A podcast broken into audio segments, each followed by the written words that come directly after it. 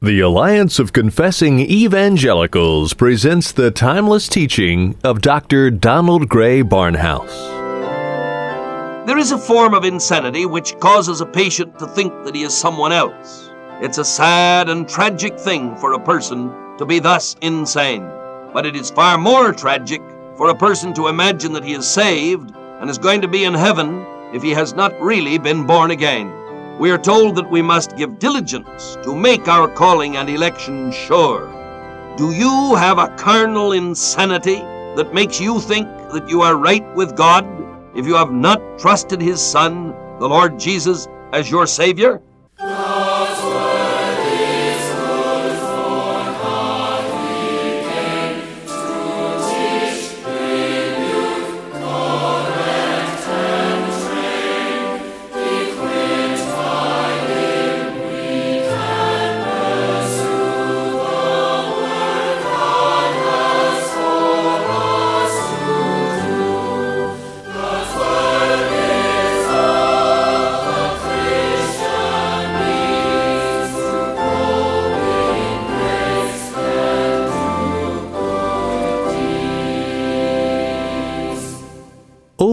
Half a century ago, the late Dr. Donald Grey Barnhouse, then pastor of 10th Presbyterian Church in Philadelphia, saw the need to spread God's Word beyond the hearing of his local congregation. He started the radio outreach which has become known as Dr. Barnhouse and the Bible. The application of God's Word as taught by Dr. Barnhouse is as relevant today as when he first taught over the radio airwaves decades ago. The message we'll be featuring on today's edition of Dr. Barnhouse and the Bible is entitled Life and Peace. In his famous hymn, Oh, for a thousand tongues to sing, Charles Wesley exalted the name of Jesus by writing, Tis music in the sinner's ears, tis life and health and peace. Unfortunately, our Christian walk often seems lifeless, weak, and sickly, and filled with turmoil and restlessness. How can we experience the abundant life and all surpassing peace that comes from daily intimate fellowship with the Lord? The scripture text for this edition of Dr. Barnhouse and the Bible, Romans chapter 8 and verses 5 and 6. Here again is Dr. Donald Grey Barnhouse with a message entitled Life and Peace. Through the Lord Jesus Christ, we come to thee, our Father and our God, and in the Holy Spirit. Only through the death of thy Son can a sinner approach thy holy throne. But we thank thee that thou hast made it possible for us to come with holy boldness by the new and living way, even to thee. We ask thee in this hour that thou shalt bless the truth to each listening heart, and use it to thine honor and glory, for we ask it in the name and for the sake of the Lord Jesus Christ. Amen. We are studying in Romans 8, and I quote today from the fifth and sixth verses They that are after the Spirit do mind the things of the Spirit, for the mind of the Spirit is life and peace. The ideal Christian life is now set before us in our study, and some of its fruits are shown to us. There have been those who give a categorical interpretation to these words, and who say that a person is not a Christian if they are not minding the things of the Spirit. Let me admit at once that there are some verses which speak in uncompromising terms of the life of the believer. If we possessed only those verses, we would be forced to conclude that there are very, very few people who are saved. The terms which describe the actions of the follower of Christ are such that it would appear that every believer would be living such an outstanding Christian life that there could never be any doubt whatsoever as to the presence of the life and power of the Lord within. But there is another line of teaching addressed to those who have believed, which shows them to be far, far removed from the high position which is set forth in the first set of verses.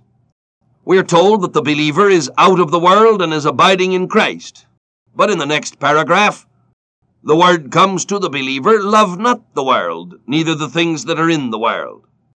Paul tells the Colossians that they are saints and faithful in Christ, and have their hope laid up in heaven. And then he prays that they might walk worthy of the Lord unto all pleasing.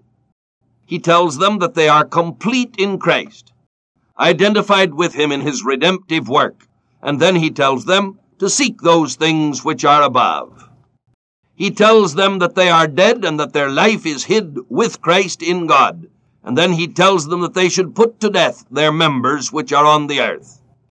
It would be possible to bring fifty such illustrations from the epistles. Now, I'm convinced that our text in Romans must be understood in this light. They that are after the Spirit do mind the things of the Spirit. Yes, but the last several chapters of the epistle will be a detailed call for them to live lives of holiness. And the practical teachings will cover every phase of Christian living. And it is to people who have become children of God in Corinth and who are in the Spirit that he says, And I, brethren, he could never have called an unsaved man brother. I, brethren, could not speak unto you as unto spiritual, but unto carnal, even as unto babes in Christ. They were brethren, they were in Christ, even though they were babes. And we know that if any man be in Christ, he is a new creation. Now, the explanation, I believe, lies in the fact that God recognizes that the new birth is followed by babyhood, that babyhood is followed by childhood, and that childhood is followed by maturity. There is growth in the Christian life. God wants every believer to have his eyes fixed upon the spiritual maturity which is the goal of the Christian life and to continue in that process of growth which He desires for us. For we are left here upon the earth in order that we may be witnesses for Christ, and in the process, He is forming Christ in us, that we might be conformed to the image of His Son. Now, our text sets before us the goal, the ideal in the Christian life, and everyone who has the Spirit of Christ will see it from afar at least, and must move toward it. The argument is one of contrast. It's a divine commentary on the words of Christ to Nicodemus. That which is born of the flesh is flesh. That which is born of the Spirit is spirit. All of us by nature are born of the flesh. And even after we have passed through the new creation, the flesh is still within us. The analogy is a beautiful one. Just as we have received our bodies in the course of nature from our earthly parents, so we have received our new life from God in regeneration. Do you know that you have received that divine life? Do you know it? There is a form of insanity which causes a patient to think that he is someone else. He imagines himself to be Napoleon or some other figure. It's a sad and tragic thing for a person to be thus insane.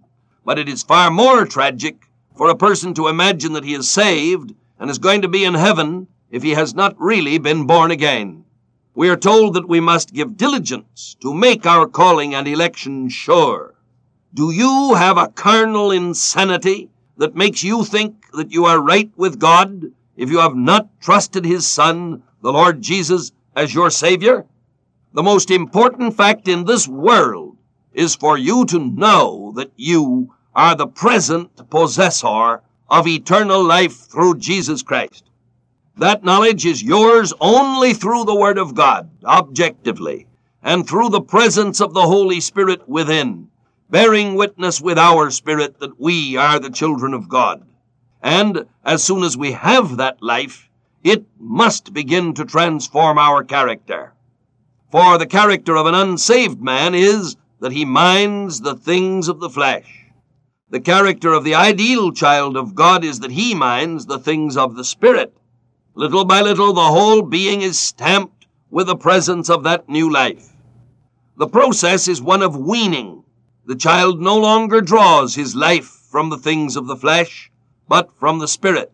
It is a process which touches every phase of being, so that spirit, soul, body, mind, affections, desires, aims, ambitions, pleasures, companionships, loves, tastes, and all the motions of life become marked with the presence of the indwelling Holy Spirit. There is a passage in the first epistle to the Corinthians which sheds much light on our text. The things which are called the things of the Spirit in our text in Romans are called the things of God in a most luminous passage in Corinthians. We read, Eye hath not seen, nor ear heard, neither have entered into the heart of man the things which God hath prepared for them that love him. But God hath revealed them unto us by his Spirit. For the Spirit searcheth all things, yea, the deep things of God. For what man knoweth the things of a man, save the Spirit of man which is in him? Even so the things of God knoweth no man, but the Spirit of God. Now we have received not the Spirit of the world, but the Spirit which is of God, that we might know the things that are freely given to us of God. Now, the key phrase in this passage is that God hath revealed them unto us. I once heard an evangelist use the first part of this text as a sermon on heaven. And I dare say that this text has nothing to do with the doctrine of heaven, or the things which we shall see and know there. This verse is talking about the things of God, the things of the Spirit, which we are to mind and which are given to us now in the divine revelation of the Word of God, and which are to be fulfilled in our life by the work of the Holy Spirit. The argument is that spiritual things are not perceived in the same fashion that the eye perceives the world around us, by photons of light striking the rods and cones of the retina of our eyes. Spiritual things come to us by the Spirit. Spiritual things do not enter our minds as sounds enter our ears, bringing to us the logic and the arguments of our professors as they teach us the things of the laboratory and the classroom. Spiritual things come to us by the Spirit. And spiritual things are not conceived as the human brain develops a concept, establishes a theorem, and draws a conclusion. Spiritual things come to us by the Spirit. Now, the whole of the Christian life is a divine revelation. We know that we have been saved only because the Holy Spirit gives us the whole picture. We know what we have been saved from because He tells us the truth of our lost condition and reveals the depths of the abyss into which Adam took us in the fall. We know what we have been saved to only because the Holy Spirit teaches us in the Word the heights which God has formed for us. There is no phase of Christian thinking that belongs to the natural man. Our faith is supernatural from beginning to end, and every part of it comes to us by a divine revelation. Perhaps I can throw some light upon it by a comparison which might seem absurd to some, but which has truth in every part of the analogy. Two men, each accompanied by a dog, meet along a road in the country. The men start to talk, and the dogs touch noses and begin to communicate, dog fashion, with each other. Perhaps they have some way of telling each other that there is a rabbit trail over in the bushes, and they romp off together. They come back to their masters, and their dog ears hear the sounds of the conversation that is taking place, but they haven't the slightest knowledge of the meaning whether the men are talking about atomic physics or the price of corn by the bushel. Now, what dog knoweth the things of a dog except by the nature of the dog that is within him? Even so, the things of a man knoweth no dog, but only the spirit of man can understand them. Now, if we take those phrases and set them down on top of the verse from Corinthians, we can understand our relationship with God. For just as a dog may understand a dog, but cannot understand a man. So a man may understand another man, but can never understand God. If it were possible for a surgeon to remove the brain of a dog from his head and to substitute a human brain, and to connect every nerve and join every neuronic pattern, then it's conceivable that a dog could understand all that a man said to him, whether the man talked about atomic physics or the price of a bushel of corn. Now, the amazing truth of the Word of God is that in the redemption which has been given to us in Christ, this miracle is performed in every believer. When we are born again, the Spirit places the life of God within us. This is why the new birth is such a miraculous thing. If any man be in Christ, he is a new creation. An entire life, which is the life of God, is planted within the believer as truly as though the Lord had opened the case of his cranium and planted within him an entirely new brain. From that moment, there is the process of connecting up the ends of the new life and joining them to the severed ends of the old life so that the believer begins to mind the things of the Spirit instead of the things of the flesh. As life goes on, this process must increase until the believer is increasingly dominated by the Holy Spirit. He that hath begun a good work in you will keep on perfecting it until the day of Jesus Christ. Now, this process of increasing domination by the life of the Spirit is here called the minding of the things of the Spirit. We must give some attention to this word mind, for it is the first time we find it in our epistle, though it will come before us nine times more, making ten usages in Romans, beside other usages in other epistles. To mind the things of the Spirit is to set our affection upon the divine things that have come to us through the divine revelation. This is the same word that is used in Colossians. If ye then be risen with Christ, seek those things which are above, where Christ sitteth at the right hand of God. Set your affection on things above, and not on things on the earth. For ye are dead, and your life is hid with Christ in God. The three English words, set affection on, are used to translate the same word which is found in our text as mind. It is the direction of life that is being placed before us.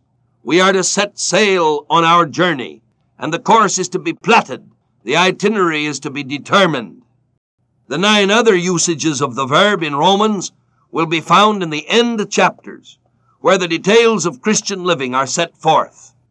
We will be told there that we are not to think more highly of ourselves than we ought to think, but that we are to think soberly. Now it's the same Greek word, think of.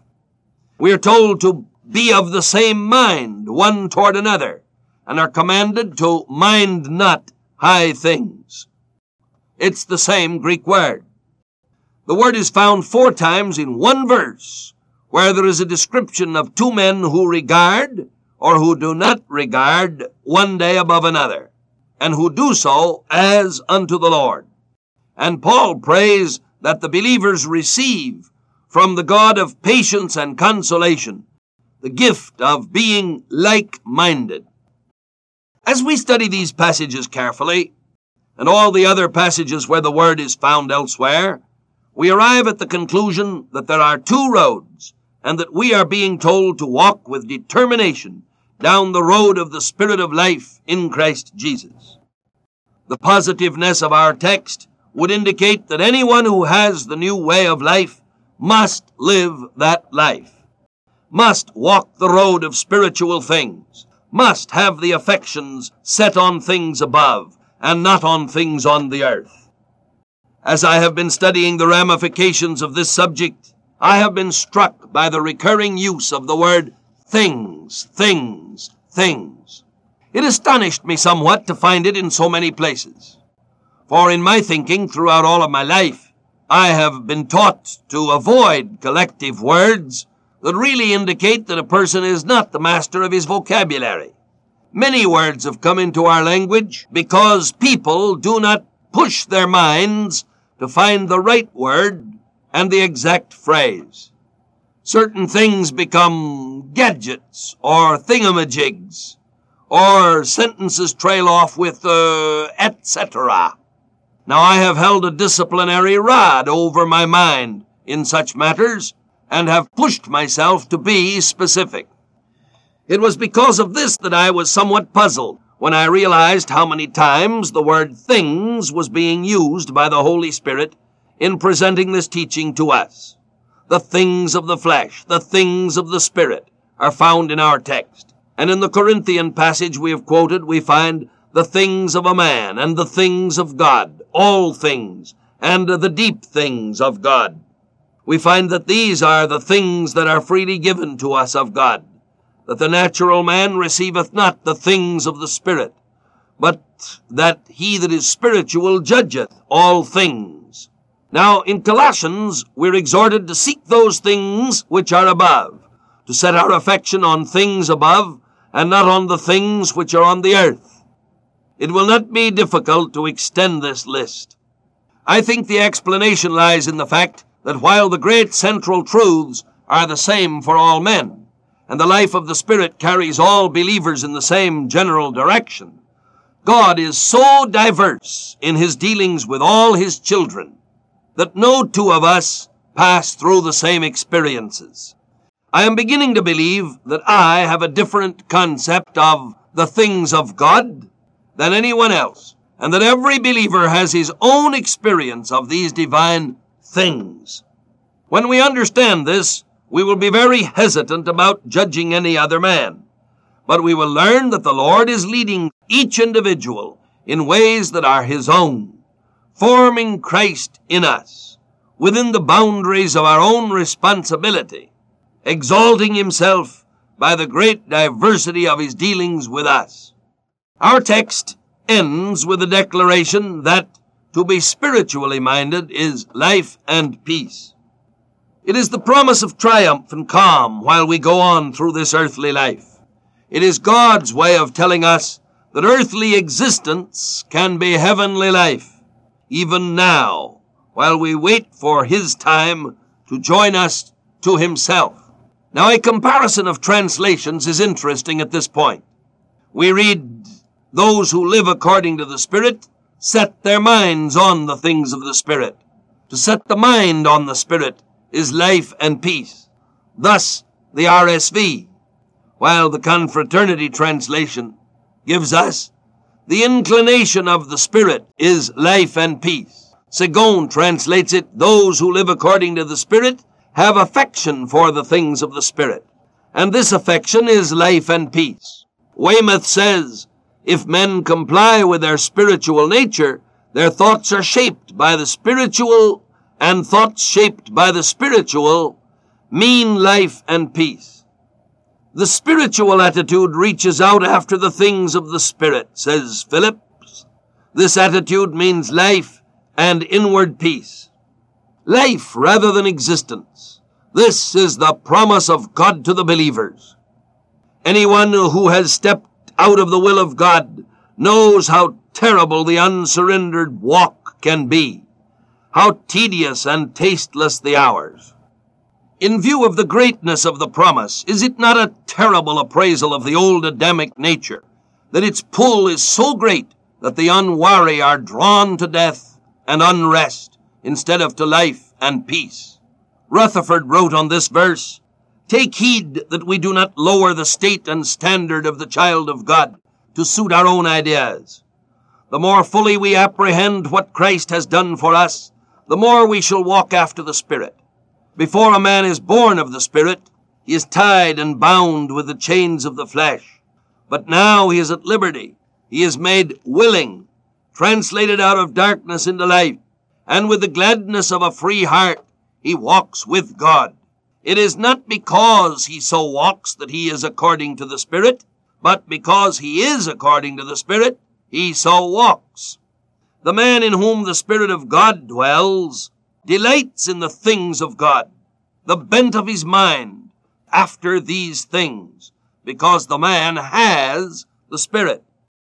Having noted that the same Greek word as the verb in our text was used in a later passage of Paul in this epistle, I cried to the Lord, Now the God of patience and consolation grant us to have our minds set on the things of the Spirit. And it is thus we pray our God. There is none like unto thee. We worship thee and rejoice in thy faithfulness. Wilt thou bless the truth as it goes forth to many a heart in this hour, for the sake of the Lord Jesus Christ. Amen. The Lord does not want you to wander in a desert of discouragement, spiritual dryness, and failure. Through Christ, you can enjoy a daily walk of life, peace, and intimacy with God. We hope you have benefited from today's message by Dr. Barnhouse entitled Life and Peace. Now, you can listen to additional teaching by the late Dr. Donald Grey Barnhouse via the internet by visiting us at alliancenet.org. An audio copy of today's teaching is available by calling toll free 1 800 488 1888. Today's message again is entitled Life and Peace, or simply ask for message number R8 11.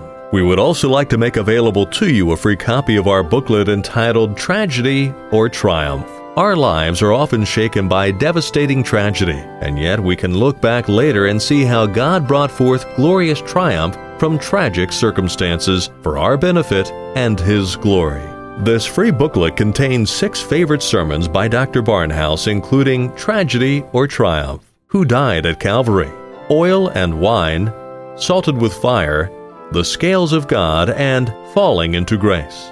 These messages will encourage, challenge, and uplift you. Ask for your free copy of Tragedy or Triumph when you call or write. Dr. Barnhouse and the Bible is a radio ministry of the Alliance of Confessing Evangelicals headquartered in Philadelphia, Pennsylvania. We exist to promote a biblical understanding and worldview. Drawing upon the insight and wisdom of Reformation theologians from decades and even centuries gone by, we seek to provide contemporary Christian teaching materials which will equip believers to understand and meet the challenges and opportunities of our time and place. Dr. Barnhouse and the Bible comes to you through the generous gifts of our listeners. If you've benefited from this broadcast and would like it to continue, please prayerfully consider a donation to help us keep this ministry on the air. For more information or to make a contribution to support and further our work, please contact us by writing Alliance of Confessing Evangelicals, Box 2000, Philadelphia, Pennsylvania 19103. Call toll free 1 800 488 1888 or visit us online at alliancenet.org. Be sure to ask for a free updated resource catalog featuring books, audio teachings, commentaries, booklets, daily devotionals, videos, and a wealth of other materials from outstanding Reformed teachers and theologians, including Donald Grey Barnhouse, James Montgomery Boice, Michael Horton, and Martyn Lloyd-Jones. Then join us again next time for more classic teaching on Dr. Barnhouse and the Bible.